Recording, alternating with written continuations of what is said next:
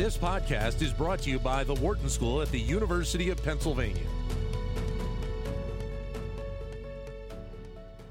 If you go by what I see here on the train here in Philadelphia when I go into town, the numbers of people going to work in our city is way down right now.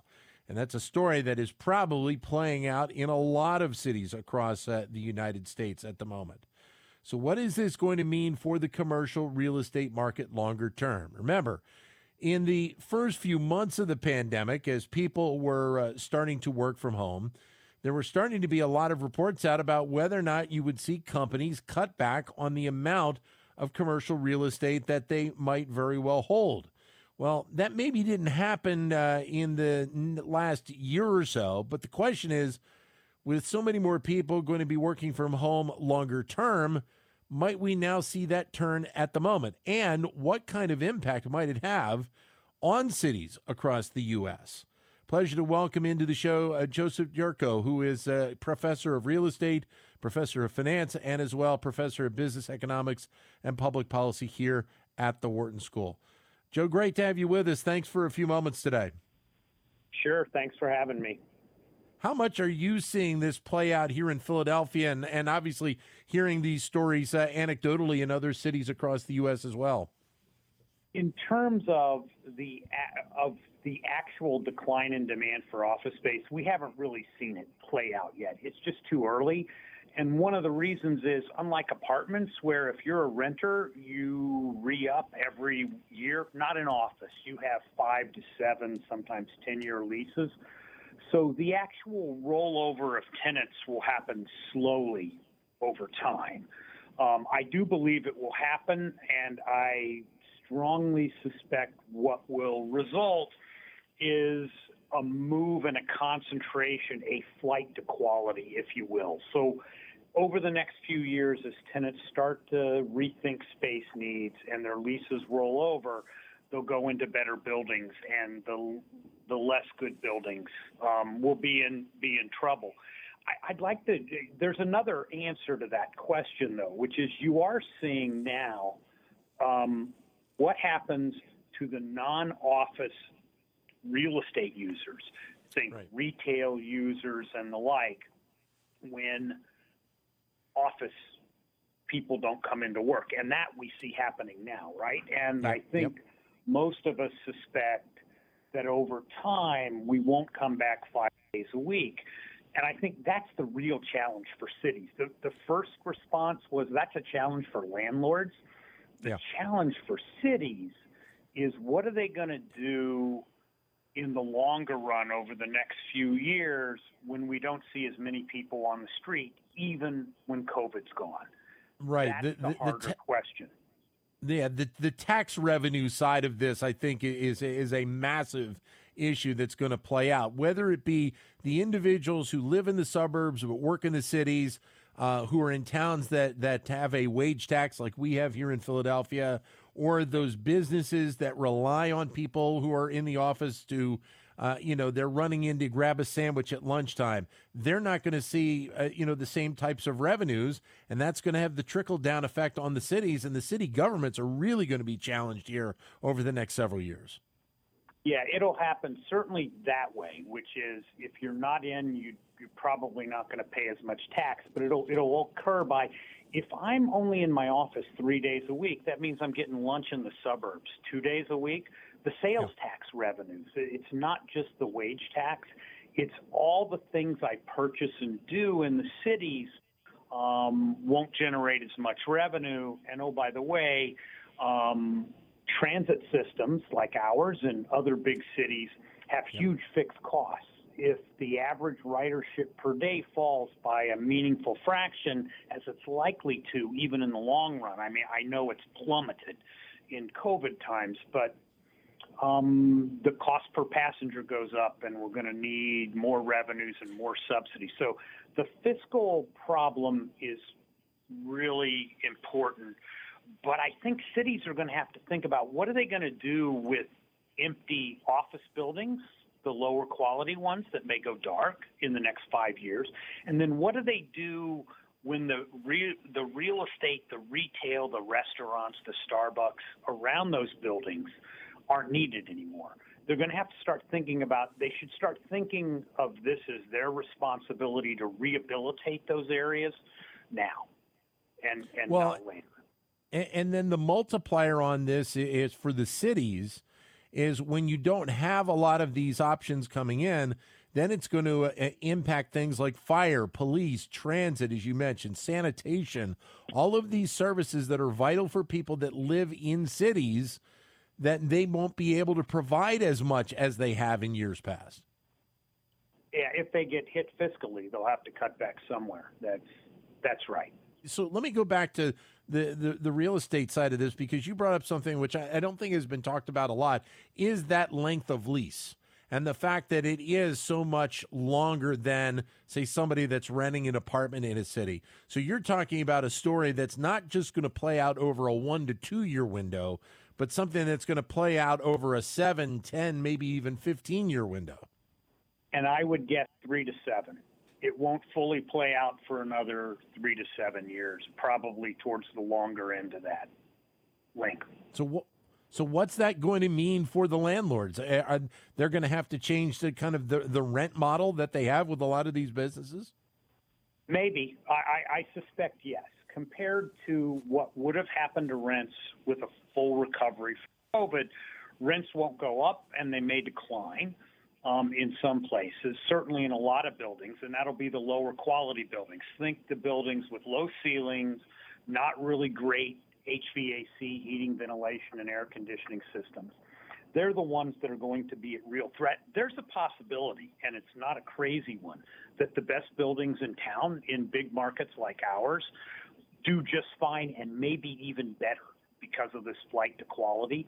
But mm-hmm. they'll change the makeup of their tenants. Think about it, it's, it's going to be a complex dance for them and their tenants. If tenants think their people are only in, you know, somewhere between 60 and 80 percent of the time, they cut their space demand at their next lease renewal, but they need flex space because there will be times when all of their employees are in. And so you're actually the the WeWork model, which did not go well initially because of mispricing. That model's going to be viable going forward. So I think you'll see these bigger, better buildings have more Right. flexible space so that they can deal with the space needs that will vary, maybe even by day of the week, for for certain tenants. It's it's going to be a complex dance. It'll it'll keep the building owners and managers busy and out of trouble for a while trying to figure this out. And so you bring up a dynamic I wanted to touch on anyway is is that issue of quality, but when you're talking about the newer shinier toy, the nice new buildings, and we've seen a lot of them here in Philadelphia and every city's got them, you know, to to whatever degree versus the older buildings which have been kind of a staple for a long period of time. What do you see happening with some of these older buildings which in some cases landlords and, and companies that own them were trying to retrofit them to make them more modern. You know, is that investment something that continues or is it not as as valuable to do that? I, I think it's not as valuable on average. There'll be many cases when it is and it will work, but there'll be some in all cities, including ours, um, where those buildings just aren't viable anymore. And what will happen in cities with strong demand that need residential, we will convert those buildings to apartments or condos and the like. And that will work, I think, in more expensive markets. Um, and it'll be nice. It, it'll be nice in the following sense is that rents may even fall a little bit and expensive cities become a little bit more affordable that way. Um, what we should worry about is cities in longer term decline as as it were now. Think the the Rust Belt, which where I happen to grow up in southwestern Ohio, upstate New York, and the like. It Right. may not be viable to convert anything from office to, to residential. There- could be this could lead to a real downward spiral in weaker um, office markets that don't have much in you know natural growth to them.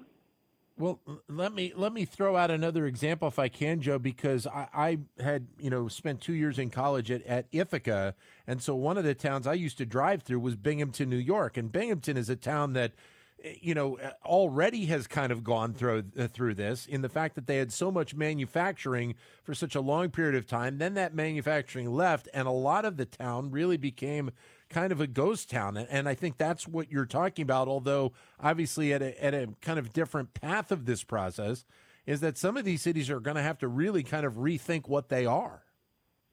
I, I think that's right. If if so, I grew up near Dayton, Ohio, which you know, the Midwest version of, of Binghamton. Um, I think they will have to because if they're only going to have their office tenants in 60 to 80 percent of the time, they're just not as viable, and they they have to really rethink what amenities they're going to provide and how they're going to attract people downtown so that they can maintain a tax base and a tax revenue flow to provide core services. But the, the, the part of this also than it will much harder for them than it will for New York City and San Francisco. I think it right, will be exactly. an expensive transition, but they'll be yeah. fine they could end up being slightly better as as a result from this because they they can become a bit more affordable and they they will attract people. I worry much more about your Binghamton example and my old hometown. Uh, so there are cities out there that may very well be proof uh, uh, you know eh, proof I say you know kind of uh, you know stable enough where they don't have to worry about this issue uh, as much as some of the other towns. That's certainly. I think everybody has to worry about it, but not as much because think about Manhattan. They need more apartments and condos. Let's say some of these older office buildings are just too expensive to retrofit. There's there are natural market forces there in San Francisco and the like, which will transition them. It will be expensive for the landlord, but they will transition into multifamily and the like. I don't think that's going to happen in my old stomping grounds or your old stomping grounds in upstate New York. Um, well, and, and the residential and rents aren't high enough to justify the conversion costs. Right, and that's the dynamic I think that that is unique about a place like New York is that it is a destination for so many people you know, it, it's kind of that aspirational place that you want to live and work, especially when you're younger, uh, because of the lifestyle. Uh, that that people really want to go there. Now you're talking about almost kind of a, a little bit of a different dynamic continuing to move in. Is the family component moving in? Could be. If it got cheaper, some might move in. That's that's what's interesting and potentially exciting about is they could provide a different environment um, that would attract maybe different demographics than they than before, where you just pretty much had to be rich or wealthy to really live well in some of those places.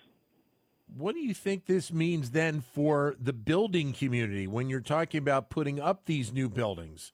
And and, and we don't. I think the, the want to have the that one's clear. That one's clear. Say that again. We won't be building as much. It's clear. Yeah. We we're, we're we don't need as many buildings, office buildings in particular. We don't need right. as many. That one's clear, and you already see pretty low construction levels in that sector, and that's not going to change. Not for the next three to five years until we figure out what the new demand is.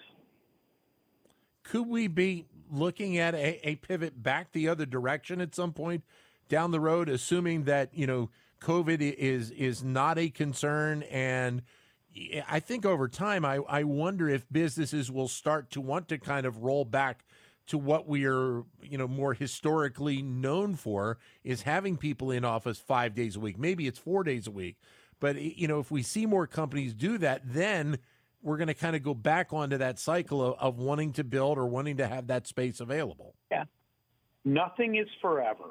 But I think if you made me guess, I don't know the answer, but it won't stop me from guessing. Um, is we're not going to go back to five days a week. That people like the flexibility. Um, and now there'll be huge variation, right? Some people, particularly in the tech sector, are going to be able to work from home roughly forever. others who work more in teams where in-person experience is really, really important will be in four to five days a week. So there'll be a lot of variation. But I think people and families want the flexibility of at least a day. And I think bosses are going to have to give it, whether they like it or not. Right? We all read stories about major CEOs who have said, "We're back, we're back, we're back," um, and it's pretty clear their workforces don't want to be back fully. So we'll, see. But I don't think we go back to pre-COVID. I, I just don't. Joseph, great to have you with us. Thanks very much for your time and your insight. All the best. All right. Thank you. Bye. Thank you. Thank you. Joseph Gyourko, uh, professor of real estate, professor of finance, and professor of business economics and public policy here at the Wharton School. To keep engaged with Wharton Business Daily and other Wharton School shows, visit businessradio.wharton.upenn.edu.